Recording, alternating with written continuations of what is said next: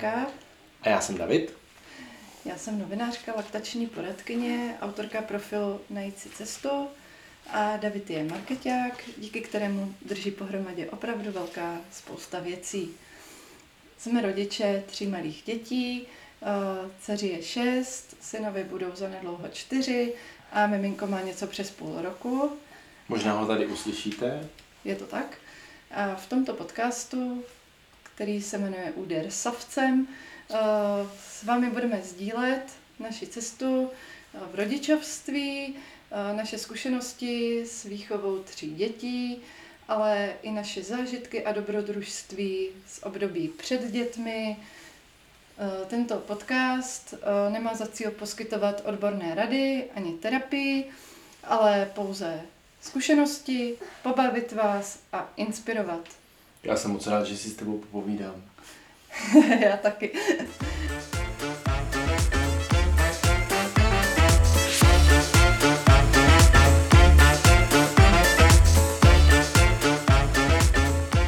A v tomto díle si budeme povídat o tom, jaké je to mít tři děti a jestli je to rozdíl oproti dvěma dětem. Takže já začnu hnedka touto otázkou, Davide. Je to rozdíl mít tři děti místo dvou dětí?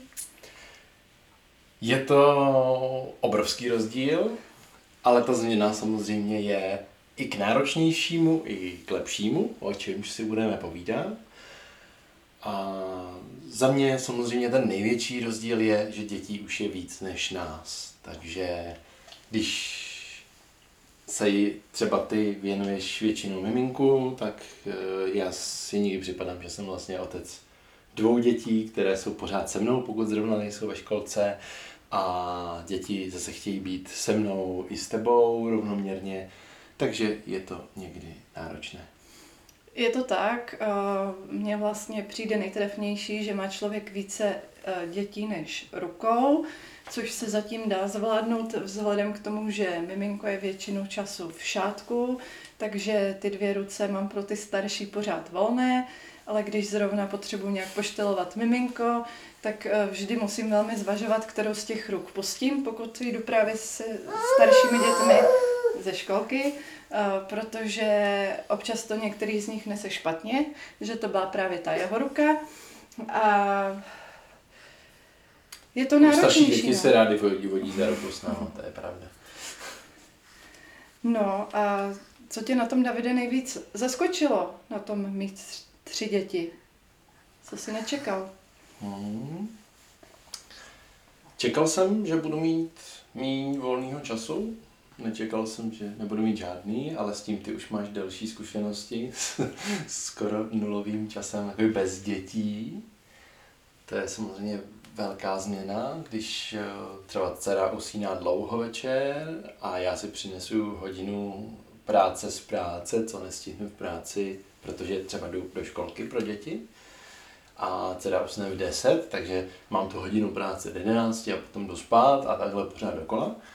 A občas to ozvláštní nějaký víkend, kdy jsme všichni tři spolu a, a něco řešíme. Takže...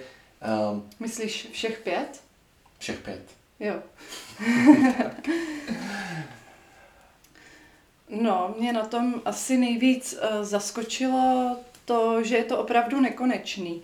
Že jsem byla zvyklá s těmi dvěmi dětmi, že tam pořád je občas nějaký time out, nebo že člověk občas má skutečně prostor jen tak prokrastinovat nebo věnovat se nějaké zábavě.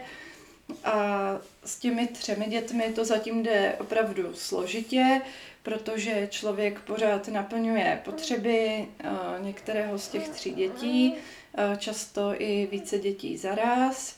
A když už je nenaplňuje a je třeba jenom sám s miminkem nebo i miminko usne, tak se snaží rychle řešit tresty a je to opravdu daleko víc o tom prioritizovat si aktivity. Na což jsi hrozně dobrá. No. Jsi organizační typ, takže jsem ty možná, to spíš držíš pohromadě. Jsem organizační typ, což je výhoda i nevýhoda. Výhoda je v tom, že uh, dokážu ty uh, úkoly často odpravit opravdu systematicky a jsem opravdu mistr v rozepisování a určování a následným dodržování časových dotací.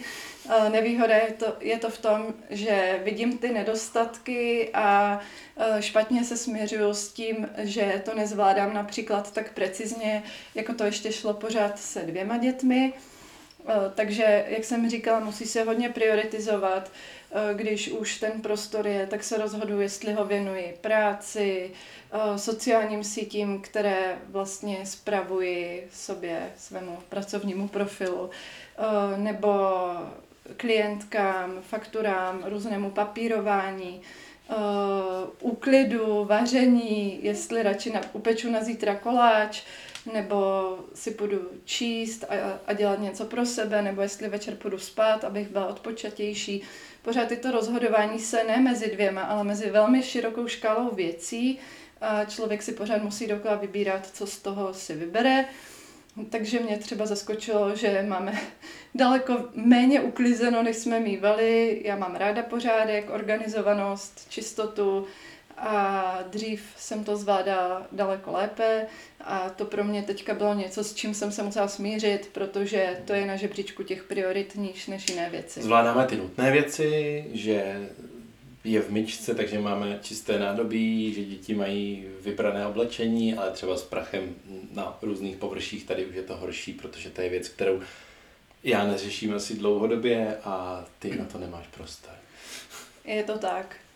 A zároveň nás zaskočily do velké míry reakce eh, prostředního dítěte, eh, které vlastně na příchod miminka reagovalo poměrně bouřlivě. Eh, těžko říct, jestli by tam k nějakým změnám došlo i díky věku a díky tomu, že se to zkrátka v tomhle období děje. Do jaké míry tam hrálo vliv stěhování, ke kterému došlo dva Určitě měsíce před narozením miminka, je to tak. Do jaké míry tam hrál vliv, hrála vliv e, změna školky, která bohužel proběhla na dvakrát, o čemž mluvíme v jiném díle tohoto podcastu, ale vlastně uh, syn byl do té doby hodně navázaný na mě, Eh, byl to takový můj vymazlený něžný chlapeček, eh, se kterým se dalo neuvěřitelně skvěle komunikovat, neměl v podstatě žádné hysteráky, byla jsem na něj velmi napojená i v těch třech letech, na všem jsme se domluvili.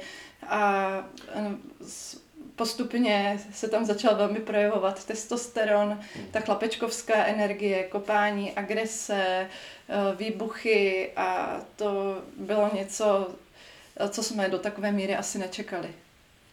Ale naštěstí, co musím zmínit, je, že tu agresi nikdy nesměřuje vůči miminku, že miminko má vlastně hrozně rád, jenom to s ním mlátí, takže ne s miminkem, ale s ním. A že tu agresi uh, směřuje vůči sestře, občas vůči nám nebo vůči gauči, ale miminko má rád vlastně s ním v posteli nebo vedle v posteli a um, má pro ně jenom něžná slova. Je to tak.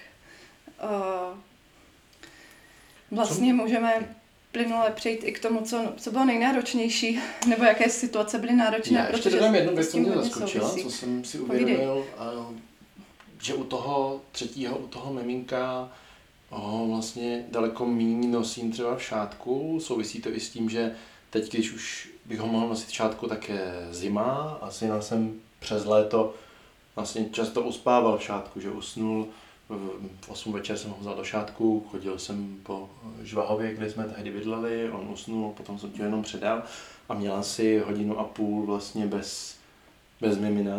No, spíš teď... tři čtvrtě hodiny, no, maximálně hodinu. Hodinu, hodinu, hodinu a čtvrtě, dobře. Časové dotace v praxi. Na uspávání dcery. a to vlastně s Miminem teď úplně moc nejde. On mi v šátku nevydrží a je hodně navázaný na tebe a 90% času je s tebou a já jsem si představoval, že to bude třeba 80. Je to tak, ale chtěla bych vlastně upřesnit, že tam možná by to za jiných podmínek fungovalo. Jednak během šesti nedělí miminko u tebe bylo v nosítku poměrně spokojené hmm. a spávalo ti tam tu a tam tu hoďku bez problému. Zároveň právě možná by to fungovalo jinak, pokud by si ho navázal a vyrazil s ním právě ven, což jsme praktikovali u toho staršího syna, Eh, že doma vlastně taky vždycky strašně protestoval při navazování do šátku hmm. a ty si vždycky už měl obuté boty, byl si oblečený, když jsem ho na tebe vázala, tak aby si během hmm. Vlastně vteřin uh, vystřelil ven a venku ti pak usnul tím, jak si chodil, byl čerstvý podvečerní vzduch. A je možné, že s miminkem by to fungovalo taky, ale tam vlastně to období, kdy jsme to začali fungu- uh, praktikovat se synem, Eh, tak tady to přišlo třeba v září, v říjnu. Zároveň nebyl úplně důvod to dělat, protože miminko mi na rozdíl od syna usíná daleko spokojenějíc ukojení, zatímco synovi se v tomto období rozjížděl bojkot a byl to vlastně jediný způsob, jak ho večer uspat. Takže těžko pokaž, říct, jak by to fungovalo. To úplně jinak. No. no a můžeme vlastně se posunout k těm nejnáročnějším situacím, co tě napadá? Vždycky je to situace, kdy nás potřebují všichni tři najednou. Když třeba tebe potřebuje miminko, aby si ho uspala, aby ho nakojila. Um, syn má jeden ze svých uh, návalů emocí, kdy opravdu je na něm vidět, že potřebuje tu emoci dostat ven a že po nás chce něco, o čem tuší, že to ani třeba nebudeme chtít nebo nebudeme moc splnit, jenom aby tu emoci mohl dostat ven. A do toho dcera, která třeba nás explicitně nepotřebuje, ale mám v tu chvíli pocit, že by bylo dobrý být i s ní a jestli se jí nevěnujeme v tu danou chvíli nebo i dlouhodobě trošku méně, než by potřebovala, protože ona v sobě často ty emoce víc dusí. Jo, je to tak, když třeba miminko se má kojit, do toho syn trvá na tom, že mu musím vyčistit zuby pouze já. A a, dolů. Ano, a zároveň uh, tam přijde dcera a chce se mnou diskutovat, jaký obrázek nakreslila hmm. a jakýma barvičkama ho má vybarvit. Já ji nechci odbít, protože vím, že to pro ní je důležité a že si s tím dala třeba práci a je na to pyšná a že vlastně je to od ní i projev důvěry, že se jde uh, takhle podělit o svůj výtvor, hmm. protože ona je v tomto často taková introvertní, že si svoje výtvory schovává a neukazuje je. Takže když už se přijde pochlubit a skonzultovat to, tak to člověk nechce zhodit jako hmm. slovy běž pryč, mě teďka ty tvoje obrázky Není nezajímají, čas. nemám na ně čas a prostě běž si kreslit, čau. Takže je to složité a vlastně David zažívá podobné situace, například uh, v případě, že já potřebuji jít do koupelny, dát si sprchu nebo jenom na záchod a hlídá miminko, které buď to je v situaci, že už potřebuje nosit, že je takové unavenější, sebevražednější, nebo sice leze, ale potřeba mu být pořád za zadkem, protože Vždycky se může překulit, se občas překulí. Týden vlastně. Je to tak a hodně se natahuje po věcech, po kterých by nemělo, má na ně velmi vyvinutý čuch a do toho vlastně syn uh, začne plakat, že chce, aby ho táta nosil, nosil pořád. Logicky, protože vidí to miminko, který se nosí. A do toho zase dcera něco požaduje, třeba tati naleješ mi mlíko, a nebo chce něco nachystat, podat jiný jogurt, otevřít jogurt, že ji nejde otevřít. A teď už se to naučila říkat mile. Dřív tak štěkala rozkazy, ale teď zjistila, že takticky je to lepší přijít. Táti, naleješ mi prosím mlíko, což na mě většinou funguje, ale taky ne vždy, taky někdy odbydu, i když to říká hezky, což je pro ní potom je vidět velký náraz.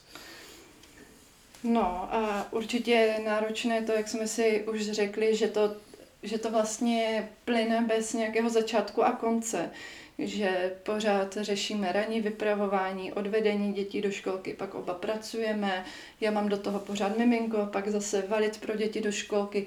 Často si vlastně neseme část práce oba domů v různých formách, potom naplňovat všechny potřeby dětí, hlídat lezoucí miminko, naplňovat emoce, uspat, dohnat práci, odpadnout a další den to samé.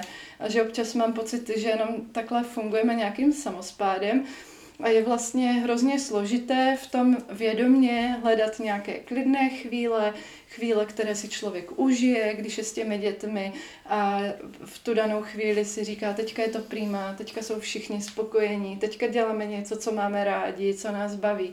Občas se to povede, ale je hrozně složité to v tom hledat vlastně tady v tom každodenním běhu. No a s tím souvisí, že tam je fakt, já to teda vnímám, že se daleko víc projevuje právě taková ta mentální zátěž, neviditelná práce, eh, což jsou věci, které samozřejmě člověk řeší dlouhodobě, často řeší i když nemá děti, Eh, jsou to různé drobné úkoly, které zaberou eh, dvě minuty, pět minut každý. Většina z nich se dá vyřešit na mobilu. Je to různé objednat něco, odpovědět tady na ten e-mail, odepsat někomu z rodiny, objednat nové bačkurky, protože si na začínají tlačit, dceři změřit nohu, objednat zimní boty, protože něco tam těch si prodřela podrážku, dejme tomu. Eh, do toho eh, mít v hlavě všechny prohlídky, fyzioterapie, eh, sledovat ten vývoj miminka a průběžně si oživovat různé věci, mhm. typu miminko začalo se třeba před Vánoci více plazit a já jsem tak nějak mlhavě věděla, že ho v tom nemám podporovat a že je lepší ho motivovat k tomu, aby se neplazilo a postupně začal spíš lézt ale potřebuje, potřebujete si to nějak osvěžit a pak to hlídat. Teďka začíná jíst, tak si zase připomenout, jak nabízet uh, jídlo, uh, znova se zopakovat například nějaké zásady první pomoci při dušení. A je to takových milion drobností, kterých je ale opravdu hodně. Do toho skládat prádlo, uh, chystat dětem svačinky, vybalovat nesnědené svačinky z krabiček, vymít krabičky, vymýšlet svačinky. A pořád něco dokola. A děláme to samozřejmě oba, ale je to x takových drobností, kterými člověk večer uh, stráví hodinu. Dělají to všichni, ale u těch třech dětí se to znásobí. Mám pocit, že tím trávíme daleko víc času, než jsme tím trávili do posud. A jakoby přispívá to k tomu pocitu permanentního vyčerpání, a že vlastně opravdu je třeba teďka nereálné uklidit celý byt zaraz. Je to jednak tak, taková sisyfovská práce, protože než to člověk zvládne, tak minimálně dvě z těch tří dětí mu polku už zase totálně rozkramaří a zkrátka člověk si vždycky vybere jeden úsek, eh, jenom nějakou poličku, stolek, kousek koupelny, neudělá podlahu, ale udělá to, co zvládne, stihne, na co má energii.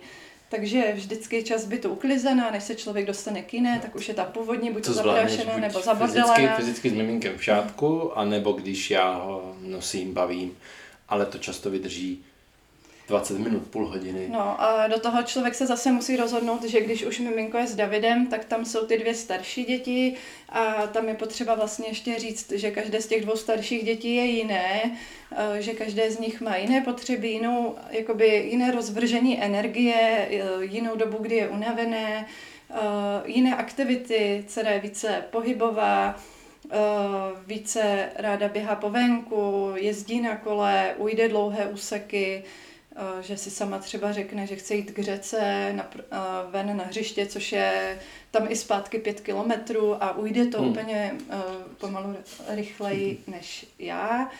A, a syn si naopak rád hraje takové tvořivé, trpělivé aktivity na zemi často. Což... Vydrží dvě, tři hodiny si hrát s vystřelovací autičkovou autodráhou úplně sám a, a baví ho to. A zase není tolik outdoorový nebo skládá stovkový pucle s nějakou uh, mírnou dopomocí a vydrží u toho také hodinu. Určitě skládá pucle stejně dobře jako já. No a to jsou právě aktivity, které často jde dělat, když buď to miminko spí, anebo když vůbec u mě není. A zase je to takové rozhodování. Upeču na zítra koláč, ať máme dobrou snídaní, nebo uvařím nějaký domácí oběd, ať uh, máme něco navíc, něco teplého, dobrého, uh, nebo poklidím tady nějak, nějaký úsek, který je totálně zabordelený, nebo budu dělat nějakou kreativní pracovní činnost, protože mám opravdu spoustu nápadů, využiju tu možnost, nebo budu něco dělat s tím či oným dítětem, přičemž pak se tam ti dva často ještě dohadují, co se bude dělat. Takže to je určitě Málo kdy chtějí dělat tu samou věc v tu samou dobu, protože mají právě jiný temperament a jinou úroveň energie. No a vlastně z konkrétních situací ještě co bylo nejnáročnější, bych určitě vyzdvihla jedno konkrétní období, o kterém se podle mě obecně moc nemluví. Hmm. A já se na něj teďka snažím upozorňovat třeba i své kamarádky, a to je bezprostředně po konci šesti nedělí.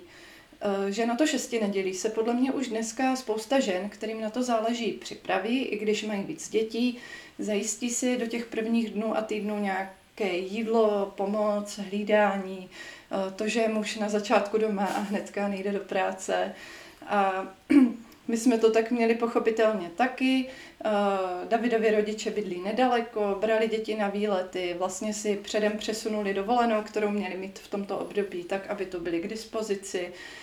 Davidova mamka nám vařila hodně, my jsme měli nějaké zásoby v mrazáku, takže to šesti nedělí jsme vlastně strávili minimálně Dostala první polovinu. od kamarádek kupony na Volt. Ano. Deset obědů jsme měli od tvých Od žen z podpůrné skupinky. skupinky.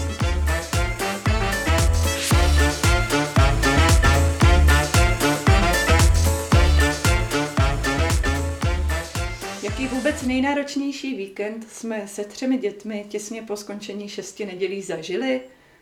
A kdo mě nutil svlékat se ve stanu? To se dozvíte na Hero Hero a Forendors. Dále se tu bavíme i o tom, co nás třetí dítě naučilo, jestli řešíme někdy nějaké pochybnosti, jaká to měla, mělo pozitiva a jestli bychom do třetího miminka šli znovu.